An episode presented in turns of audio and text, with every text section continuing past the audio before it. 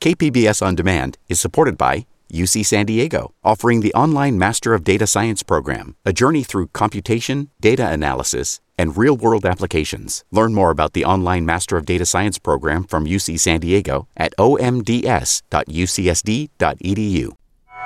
The FBI will investigate threats to school board members. Across the state, we've had board meetings disrupted with aggressive, harassing, verbally abusive protesters. I'm Maureen Cavanaugh with Jade Hindman. This is KPBS Midday Edition.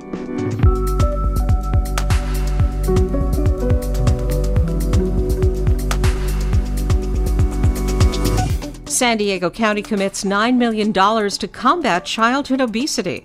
To address, I think, the problem of childhood obesity, and I think obesity in general, it really takes a whole community approach. Efforts are underway to save California's giant sequoias from climate change and wildfire. And another in person festival is back, this time the San Diego Italian Film Festival. That's ahead on Midday Edition.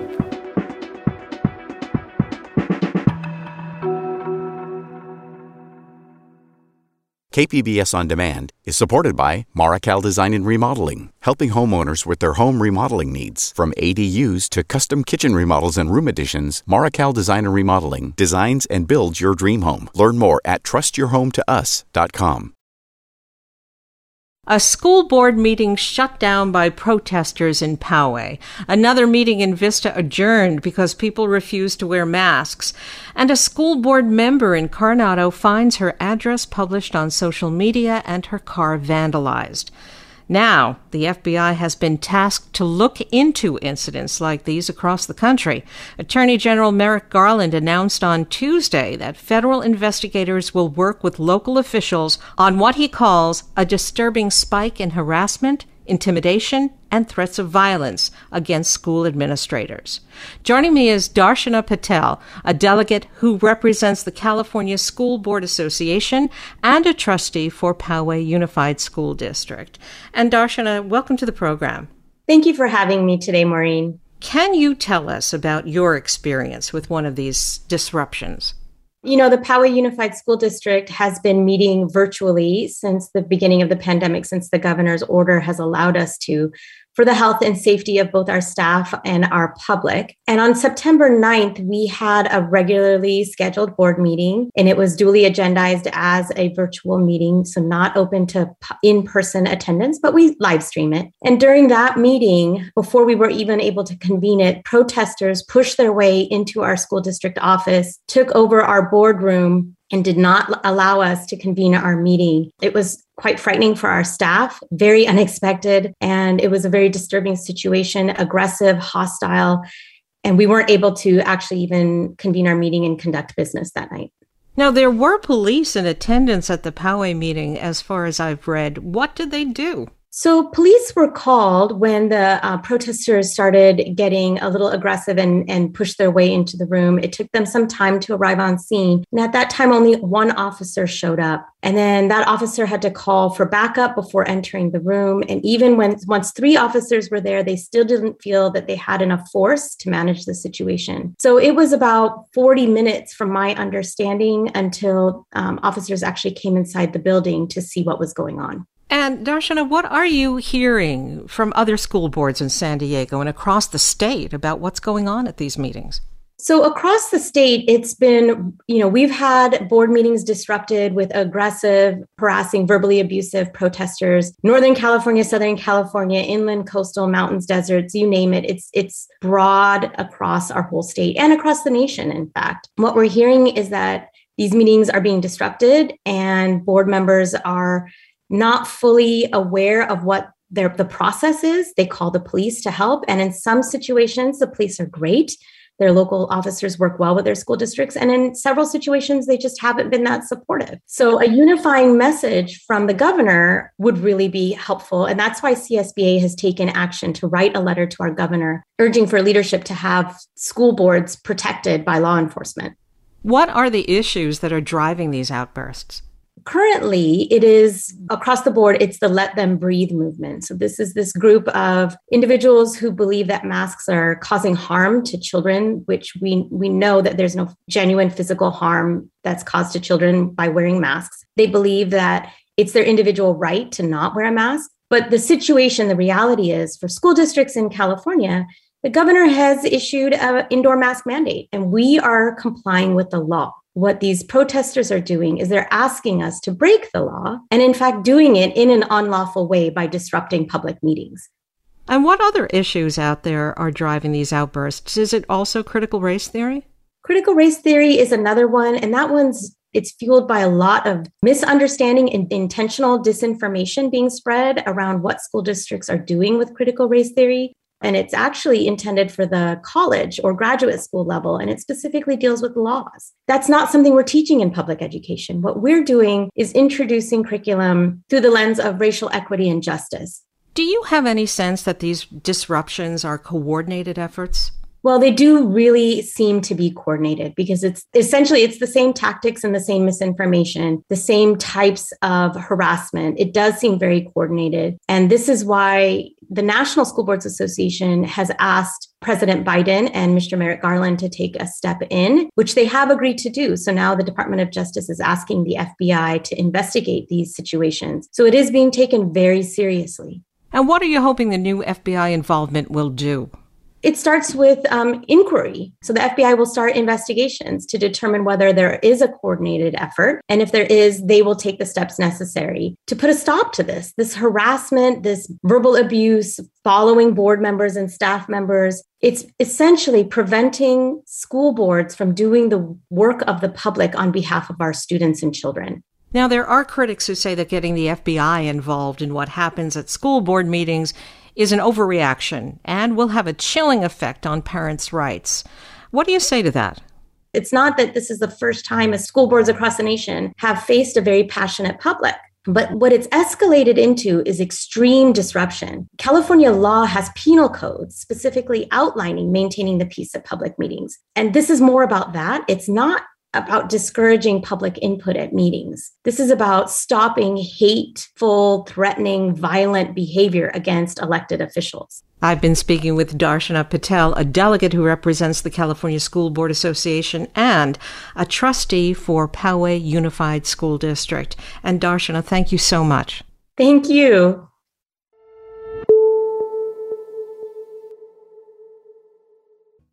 The coronavirus pandemic has upended our lives in all kinds of ways, and childhood obesity is no exception. The rates have increased since the start of the pandemic, disproportionately impacting communities of color. Acknowledging the problem, San Diego County earlier this week announced a $9 million partnership to fight childhood obesity.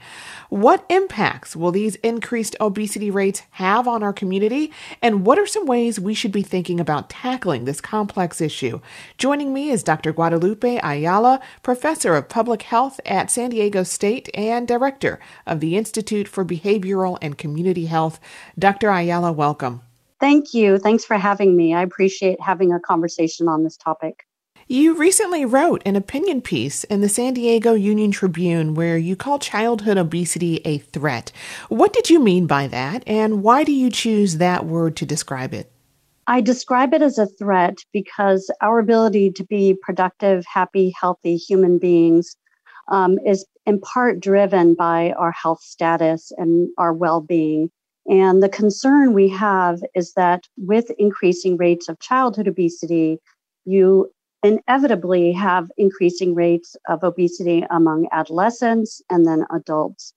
What does that lead to? Ultimately, it could lead to earlier death maybe even more so, what we care about is just an inability to do the things we want to do in life because we're either having to address significant health issues like diabetes and heart disease, or we're not able to be physically active with our kids because we don't have the mobility we might be able to have if we were not suffering with this condition. Hmm. Give us a sense of where childhood obesity was in San Diego County before the pandemic and where it is today. It's actually a little bit hard to speak about that because a lot of the sources of information where we would learn about increasing whether the, the rates are increasing or decreasing were systems that were not, not necessarily implemented during the pandemic. So let me give you one example is that there's a lot of information about child's health is collected when children are in school. And when they are uh, studying remotely, there are less opportunities for us to be able to monitor the health of a child in normal ways. But what I can say is that the conditions that COVID highlighted in terms of lack of access to healthy options, in terms of lack of access to healthcare, those are things that exist and that make our ability to prevent or control childhood obesity really a lot harder. Let's talk about that a bit more. I mean, what's the link between these rising childhood obesity rates and COVID 19? What changed? We could even look in our own households, right? We were less likely to go out, more likely to sit and entertain ourselves in front of the television. Television itself is not necessarily a culprit, but if you're finding yourself sitting at home for four or five, six hours in any one evening, when you potentially could have been outside, maybe participating in some sort of community recreation or going to your local gym, that's where we start to see the impact. So we've become much more sedentary. When we're sedentary in front of the television, what happens? We tend to mindlessly eat and drink. And that then starts to create an internal change in our bodies where we then start to also crave those unhealthier foods or more foods or the things that are, the foods that are bringing us comfort. Mm. At the county's announcement of their childhood obesity initiative earlier this week, they seem to emphasize that the problem is about more than just an individual's choices. Uh, here's how Dr. Kelly Motadel described it. When it comes to obesity, we need to consider barriers beyond individual motivation that make it hard to be healthy and active. It's hard to eat a nutritious diet when healthy foods like fruits and vegetables are hard to afford. And it's hard to be active if your neighborhoods do not have enough sidewalks or parks. And if they do have sidewalks and parks, do you feel safe enough to utilize and explore them? You know, framing it as part of a larger societal issue, it can be hard to identify specific solutions with so many issues involved. Where should we start? To address, I think, the problem of childhood obesity, and I think obesity in general, it really takes a whole community approach. And so, when asked where to start, start where you can, right? Because we need the change. We need the individual change for sure. We need individuals to make healthier choices. There's no question about that. But I could not agree more that in order to support healthy individual choices or healthy family choices, we need a community that makes those choices easily accessible and affordable. And so, so where do you start with that? So, if you are a restaurant owner, do you have child menus, even uh, child menu options even available on your restaurant menu? And are those child menu options healthy? Do they contain any form of fruit or vegetable at minimum? Structural racism creates health disparities that have been made worse by the pandemic. How has that impacted children along racial lines? You know, one of the things about um, Black Lives Matter and all of the discussion we're having about structural racism is actually a really good thing for childhood obesity because it's really highlighting where we have systems, where we have organizations, agencies, uh, both private and public, that could be doing more. And so, for example, if a parent does not feel comfortable in a healthcare setting, they're less likely, obviously, to go seek healthcare, which then may help um, a parent realize that their child has a health concern with their weight issue.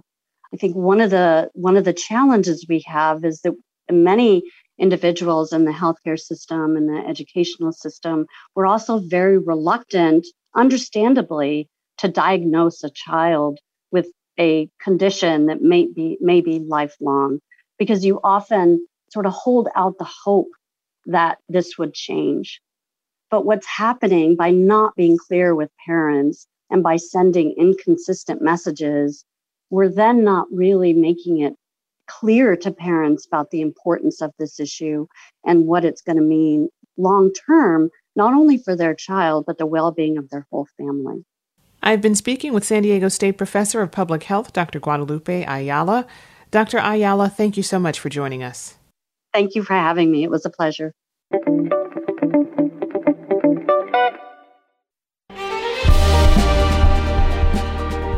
Hi, I'm Bill Hoehn. And I'm Ted Hoehn. Over the past 50 years, our family has brought many world class dealerships to Carlsbad, including Mercedes Benz, Porsche, Audi, Honda, Acura, Jaguar, and Land Rover. That's right. This year we're celebrating 50 years in Carlsbad. So, on behalf of the entire Hoehn family, we want to thank San Diego.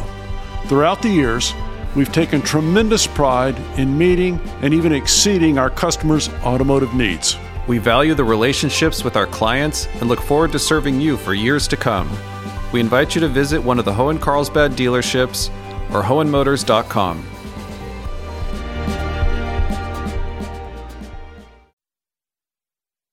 You're listening to KPBS Midday Edition. I'm Jade Hindman with Maureen Cavanaugh. Governor Gavin Newsom signed the Momnibus Act into law to address racial disparities in maternal and infant health this week. The new law will put resources behind growing and diversifying the midwifery workforce, extend California's Medicaid coverage for doulas, and extend Medi-Cal eligibility for mothers up to 12 months after giving birth. The new law aims to reduce maternal and infant mortality rates particularly among black women and babies who are much more likely to die due to structural racism that causes complications in pregnancy and birth. Mashariki Kudumu, Director of Maternal and Infant Health for March of Dimes Greater Los Angeles, worked on the new legislation and joins us now. Mashariki, welcome. Thank you so much for having me. First, let's talk about the problems this bill is trying to address. Overall, the U.S. has the highest maternal mortality rate in the developed world, but for black women, giving birth uh, is even more dangerous. What do statistics in California reveal?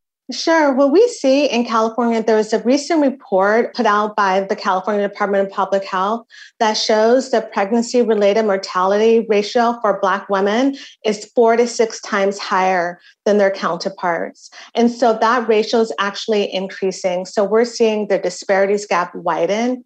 We see in California, that Black women have a preterm birth rate that's about 43% higher than their counterparts. And we also see that in San Diego County. So in San Diego County, Black women have a higher preterm birth rate that's higher than the county average, as well as higher than the state average. And we also see that with our Native American moms as well. So our Native American Indigenous moms also have preterm birth rates that are higher than their other counterparts. We also see that the infant mortality rate is higher for Black women in California. Um, so for Black women, what we see is that these disparities really exist, regardless of income, socioeconomic status, education. And so that widening really does look at structural racism, some of the structural barriers that Black women encounter that other women do not. And let's dig into that more. I mean, what do we know about what's causing higher mortality rates for Black pregnant women and Black and Native American infants? a couple things that are happening. It is the um, lack of risk appropriate care. So, not having a provider in your community that can take care of you if you're having a heart condition, if you have a high risk pregnancy. In California, there's about um, nine counties that don't have um, an obstetric provider. We call them maternity deserts. So they don't have enough obstetric providers or enough um, hospitals. And so, really trying to travel the distance to get to appropriate care to get to your hospital. And that's one thing that this bill will help do when we look at growing and diversifying the midwifery workforce and having more midwives in areas where women can have access to more care. Um, so it's also to the experience that Black women um, encounter when they seek medical care. And so, you know, I know from my own experience um, of being disrespected and not listened to when my baby was in the NICU. I know from my sister's experiences, and we all have college degrees, San Diego State, Duke, Stanford, Berkeley, um, and we all have faced these challenges. And I hear it from my friends who are college educated who aren't listened to, who are their pains dismissed when they know something is not right. They um, aren't listened to in the healthcare space. So, implicit bias, it really is impacting the care that folks receive and the care that is given. And Mashariki, I can relate to everything you just said because I too share in that experience. Um, you know, one way this bill would address those causes is by increasing access to doulas and midwives. What's the impact of having a doula or midwife?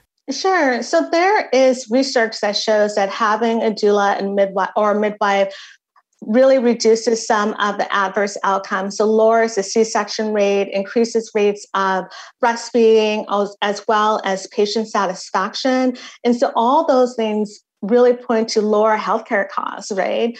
Um, better outcomes and better improved patient experience. And so having that support, having the support of a doula with you, not only during birth, but before to help with some of the prenatal education, you know, afterwards um, and postpartum to be able to help with some of the maternal warning signs, um, to help you navigate not only the healthcare system, but some of the community resources that you need. And midwifery care also does the same thing. And so what we see is just that lack of connection a lot of times between OB providers and the community and OB providers not always knowing where to send their patients for you know help with food or housing or mental health resources and the community doulas and midwives really do have that impact and have those connections. I was on Medi-Cal when I was in graduate school and pregnant. I had midwifery care um, at UCSD and I had a doula. And all of that really did impact my care, increase my satisfaction, and just feeling supported through the process. Beyond increasing access to doulas and midwives, what else would the California Momnibus Act do? Yes, it'll do a few other things. It will um, improve data collection with our maternity mortality review committees, as well as our, our fetal and infant mortality review committees as well. We know when there's better data collection about the causes of deaths, when they're preventable, we can make better decisions regarding um, programs, services, system changes, not only in the hospital, but also in the community as well. So having better data collection will um, improve outcomes, will improve programs. Also, too, what it'll do, um, it will develop a work group for the doula uh, Medi-Cal benefit to make sure um, to help with the state implementing the program so making sure that everyone who wants a doula can get one it'll also to reduce some of the cumbersome um, barriers for CalWORKs for women who are pregnant. So women who are pregnant who are on CalWORKs, there's an increase in the supplement that they'll get. And this is the first increase that's happened in almost 40 years. It'll also re, um, remove the welfare to work requirement for pregnant women who, who have CalWORKs. So what that really does, it, it allows women um, to have more resources. It allows them to now have these requirements that'll really kind of sometimes are burdensome and get in the way of just them um, seeking care. And also, there's a pilot for a guaranteed basic income that prioritizes pregnant women. And so this is income that's no string attached, um, that will give families more resources. And so the research shows that there's a couple different um, programs that have this guaranteed basic income. One coming out of Stockton um, that show that this extra money, no string attached, reduces stress, improves mental health, and also improves um, people's economic opportunities because then you are able to take time off work, to get childcare, to go to the job that'll give you benefits, that'll give you full time employment. Um, so it was interesting that came out that the extra income improves economic opportunities, it reduces stress, which we know increased stress puts women at more risk for preterm birth. Do you think uh, overall that the Momnibus Act does as much to address structural racism in healthcare as it does to address income inequality? It does. I think what it will do is it'll improve access. And when we look at improved access to healthcare, quality of healthcare services and resources, we know that that'll reduce some of um, the, reduce the disparities and the adverse outcome. So, what impacts a woman's health and her birth outcomes is not just her access, you know, whether or not she shows up at the doctor, right? It is does she live in a safe community? Does she have um, access to transportation? Does she have access to healthy foods and opportunities to move her body? Is she going to a provider who can address all her issues? So when we talk about women having access to midwives, doulas, extra income with the CalWORK supplement, extra income with the guaranteed basic income pilot, those will improve healthcare. Um, those will improve outcome. But what we know, Jade, is that this is just a step that there is more work that needs to be done. What SB 65 does, and Momnibus does, Bill does, is reimagine what pregnancy and birth can look like for our families. But we know that we also have to reimagine systems that are more responsive, that are more respectful, that really do seek to improve patient outcome, safety, and experience. So while this bill does a lot, we know that there is still more work to be done. I've been speaking with Mashariki Kudumu, Director of Maternal and Infant Health for March of Dimes, Greater Los Angeles. Mashariki, thank you so much for joining us. Thank you.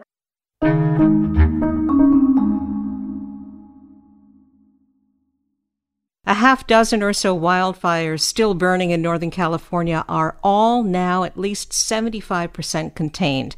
But through the summer, mega fires like the Dixie and Caldor blazes threatened homes and communities, and even a part of California's heritage, the giant sequoias, which can live for thousands of years. At least 30 of the giant trees in Sequoia National Forest were destroyed by fire last month. That's on top of the 10 to 15 percent of all the state sequoias that were destroyed by fire last year. Since wildfire in California is expected to become more frequent and intense, experts are struggling to find ways to protect California's great ancient forests. And joining me is Kurt Peacock. He is an ISA certified arborist with Tree San Diego. And Kurt, welcome to the program. Thank you for having me. Tell us about the sequoias. Are they only found here in California? Yes, the giant sequoias that we refer to are found only here in California, and the giant sequoia is a separate species from the coast redwood. And how long do the giant sequoias live? How big do they grow? But the largest living thing on earth is the General Sherman giant sequoia in Kings Canyon National Park, and they can grow to be well over 200, approaching 300 feet tall, and live somewhere between two and as many as four or 5,000 years. Do we have many ancient giant sequoia groves in California? How many are there? We really don't. The extensive logging in the late 19th century and early 20th century reduced some of the biggest giants, and you know, they were taken down before preservation could occur. And that is why the National Park Service protected them because there were so few after logging was done to much of the big old growth stands. And what about in Southern California? Do the giant sequoias only grow in the north? Yes, they have a very limited range, uh, at least currently, to the higher elevations of the Sierra. Attempting to grow them here in Southern California just leads to very unhappy trees because we tend to have, you know, not enough moisture and not enough humidity for their liking. Now, these huge wildfires in Northern California this year and last year have raised the alarm about the survival of these trees. How severely do you think they're threatened? I would rate it as moderate to severe given the current conditions and the intensities of these recent wildfires. Now, recently we heard about a technique of wrapping the bottoms of the trees with foil to try to protect them. Here's Stan Hill. He's a U.S. Forest Service Deputy Forest Management Officer.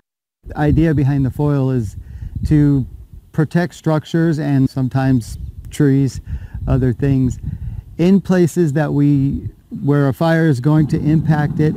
Now, have we seen this method work to save these big trees? In the case of the General Sherman, that was a tree that was wrapped, and it was successful at preventing uh, lower ignition and climbing the ladder, as we call it in fire, into the canopy of the tree.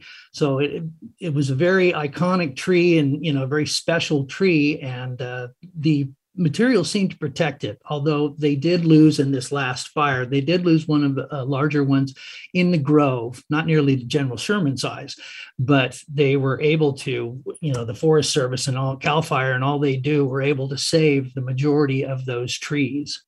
Now wrapping the foil around the bottom I, i'm confused because don't trees usually catch fire from the top the thing is, what happens in classic fire scenario is that they have what they call a fuel ladder in most forests. Debris builds up on the forest floor that then ignites and then climbs a ladder into the canopies of the trees. And one of the saving graces for the sequoias is that many of them don't begin branching until 60 or more than 100 feet into the air. So the fuel ladder is a huge leap from the forest floor debris to get to that upper canopy. With younger trees and other pines, that's not the case. And that's why those forests burn much more readily when ignited.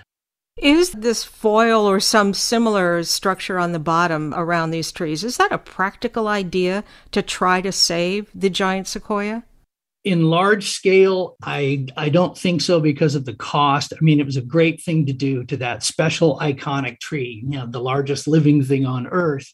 Uh, and i think that was definitely warranted but more has to be done for you know fuel management to prevent the fires from reaching the intensity that they have recently. Now, other than wildfires, what other environmental challenges are facing these giant sequoias? Our changing climate and the intensity of storms, and then, of course, especially the lack of snowpack in the Sierras, which is what they count on. And you realize over the last few years, we've had very up and down winters. Um, snowpack 70% below normal, I believe, one of the last two years. And that can be devastating for them because without enough moisture and without enough cold, they don't function as properly. And then they sometimes will become like the pines susceptible to boring beetles. And why is saving the giant sequoia so important? Because there's such a limited range is that they're iconic. There is no other tree that comes close to mass and size. And we know from historic fossil records even that the sequoia giant sequoias used to occupy a huge huge section of north america historically.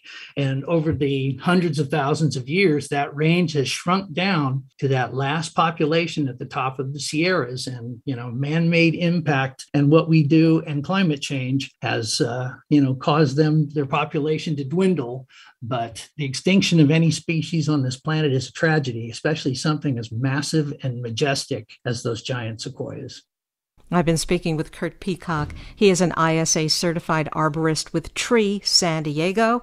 Kurt, thank you so much. You're very welcome.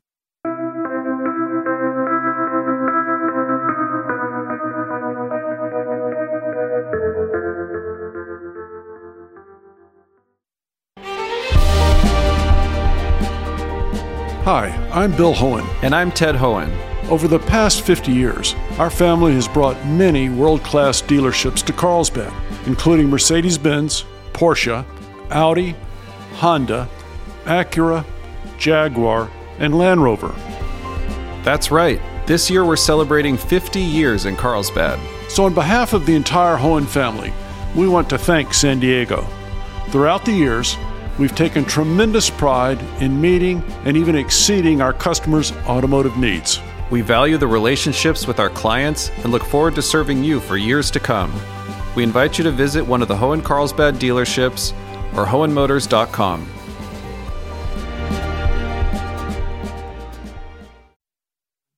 You're listening to KPBS Midday Edition. I'm Jade Hindman with Maureen Cavanaugh. The California Report magazine visits some of the best secret spots across the state for their yearly Hidden Gem show. One of this year's is a tiny treat shop in San Jose's Japantown. The Shuei-Do Manju was established back in 1953, and the mochi made here by hand is so soft and so pillowy. On Instagram, followers describe it as baby cheeks. So naturally, KQED's Rachel Myrow volunteered to sample all the flavors. To be honest, Shuei-Do is no hidden gem. The word has been out for almost 70 years now, and there's almost always a line at this little shop on Jackson Street, the main drag in San Jose's Japantown. Gene Takahashi from the Takahashi Market in San Mateo, another hidden gem by the way, drives down twice a week to pick up 40 pieces of mochi on Thursdays, 80 to 90 on Saturdays. I have a legion of addicts that come shopping at my store looking for this. If Takahashi miscalculates demand and the treats don't sell out, he'll be unable to resist eating what's left, especially the kinako. That's the mochi filled with white lima bean paste, covered on the outside with soybean flour. But there's a trick to eating it. You have to make sure and take a breath first before you bite it so you don't inhale and sneeze and get a brown powder in the air. Japanese tea time sweets are called wagashi, and there are hundreds of varieties. The owners here specialize in mochi. Those are the sweets made with glutinous rice pounded into a paste and steamed, then molded into something the size of a golf ball, filled with white lima or red adzuki bean paste, and lightly dusted so they don't stick to your hand. Also, you've got to try their chichi dango, made with rice flour and cut into squares. On the day I visited, wobbly pink strawberry chichi dango was the featured special. But back in the kitchen, Tom and Judy Kumamaro were making mm, the peanut butter mochi. It's just pillowy goodness. Mm. That's what I love. I love it when someone bites into it and they just go, oh, they like it, you know? Their kitchen is tiny and packed with ancient copper kettles, giant steaming baskets, a baker's oven, and a simple wooden table for assembly. The two of them move with steady, practiced ease, pinching off the mochi paste, pressing with fingers to make a space for the filling, spoon a little in, and close the confection. So everything's handmade, so it just goes by feel. Tom and Judy didn't start out in sweets. She was a dental technician. He worked for an electronics company. It so happens Judy's parents were pals with the original husband and wife team that launched Shuei-Do Manju Shop in 1953. So when they were ready to retire in the late 1980s, Judy's parents asked, Oh, if none of your kids want it, let me know if you want to sell. And lined up a transfer of ownership. There are machines now that can churn out thousands of mochi in an hour. But in a world where many are prettier to look at than tasty to eat, it matters to the Kumamaros that their preservative free country style mochi tastes the way they like it soft, fresh, not too sweet. Sometimes we have people buying and they open the box outside and they put the whole thing in their mouth. And they'll eat like three, four of them. Somehow, 34 years have passed since Tom and Judy started. The original owners, the Ozawas, lasted 35. So, are the Kumamaro kids going to take over? It's hard for just one to take over. You would need a few people in order to get all this done. So, it's still up in the air. They're still not saying. Don't wait to pay a visit. There are no wrong choices, but I recommend the peanut butter. Call ahead and make sure it hasn't sold out. For the California Report, I'm Rachel Myrow in San Jose.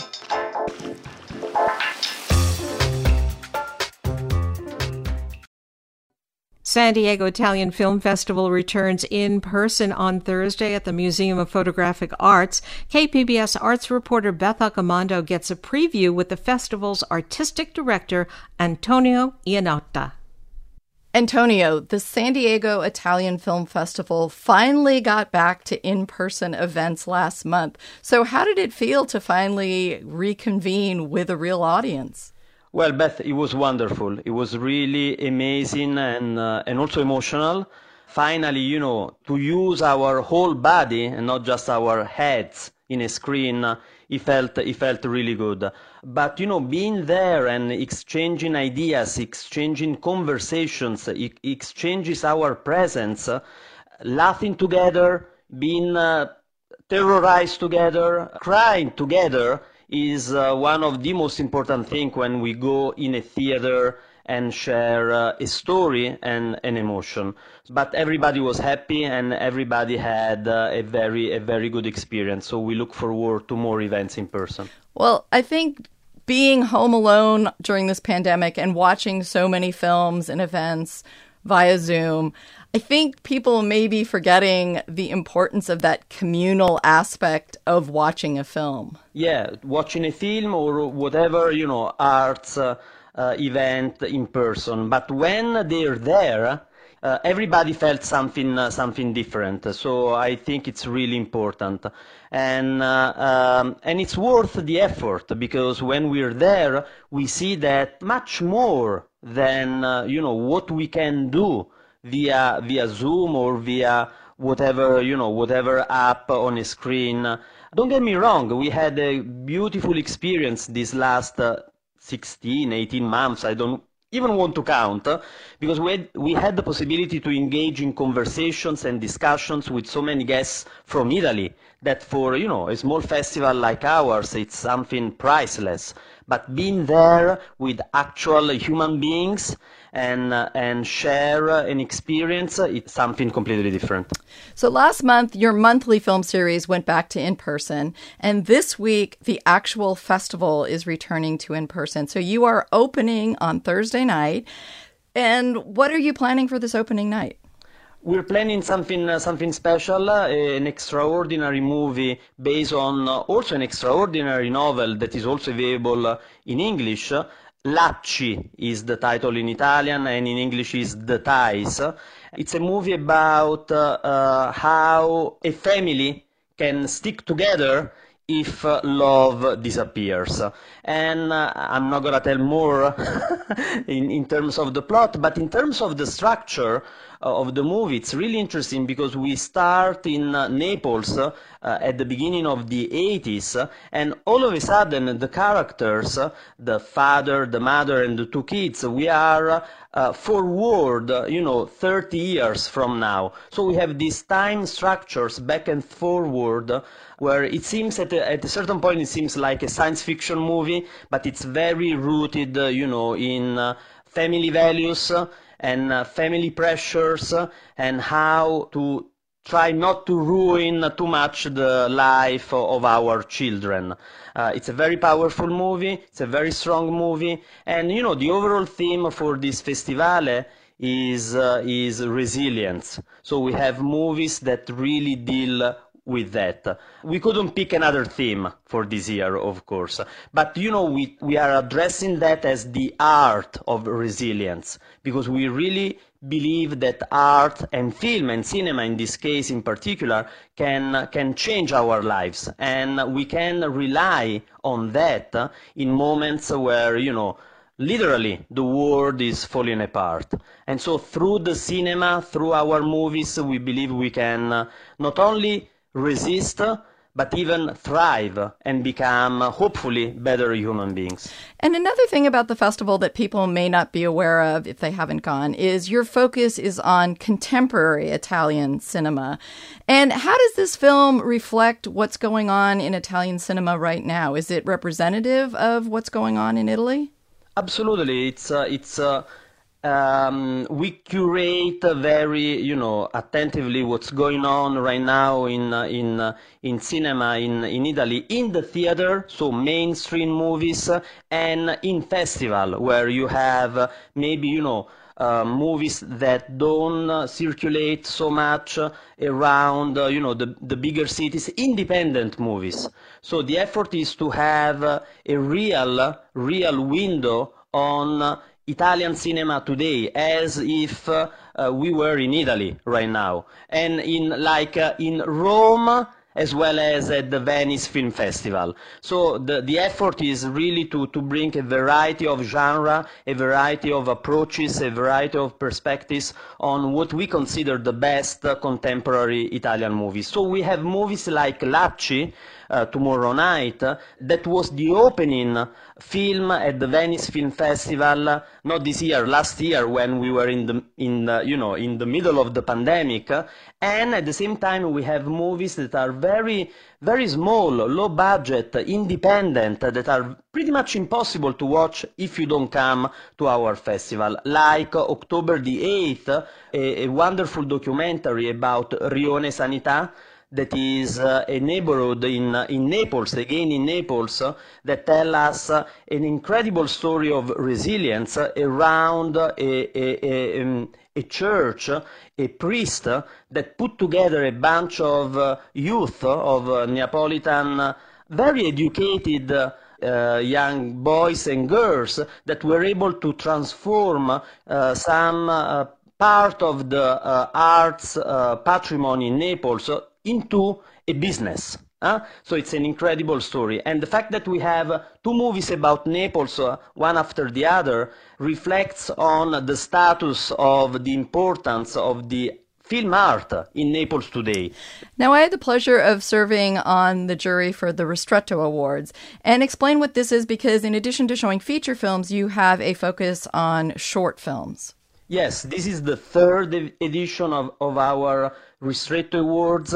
It's a film festival dedicated to shorts.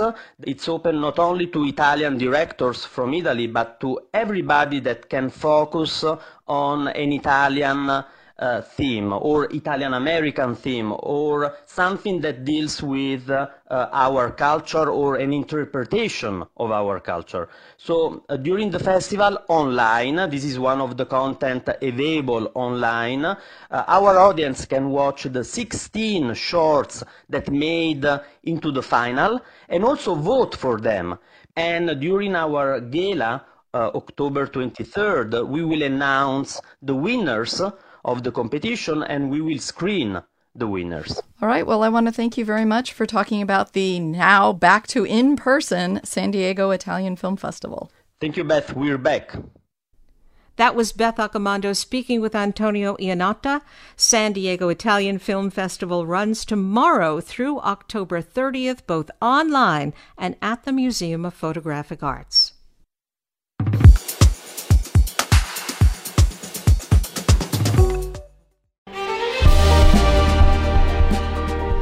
Hi, I'm Bill Hoehn. And I'm Ted Hoehn.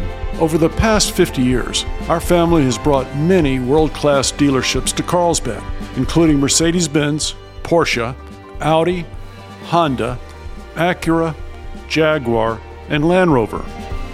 That's right. This year we're celebrating 50 years in Carlsbad. So, on behalf of the entire Hoehn family, we want to thank San Diego. Throughout the years, We've taken tremendous pride in meeting and even exceeding our customers' automotive needs.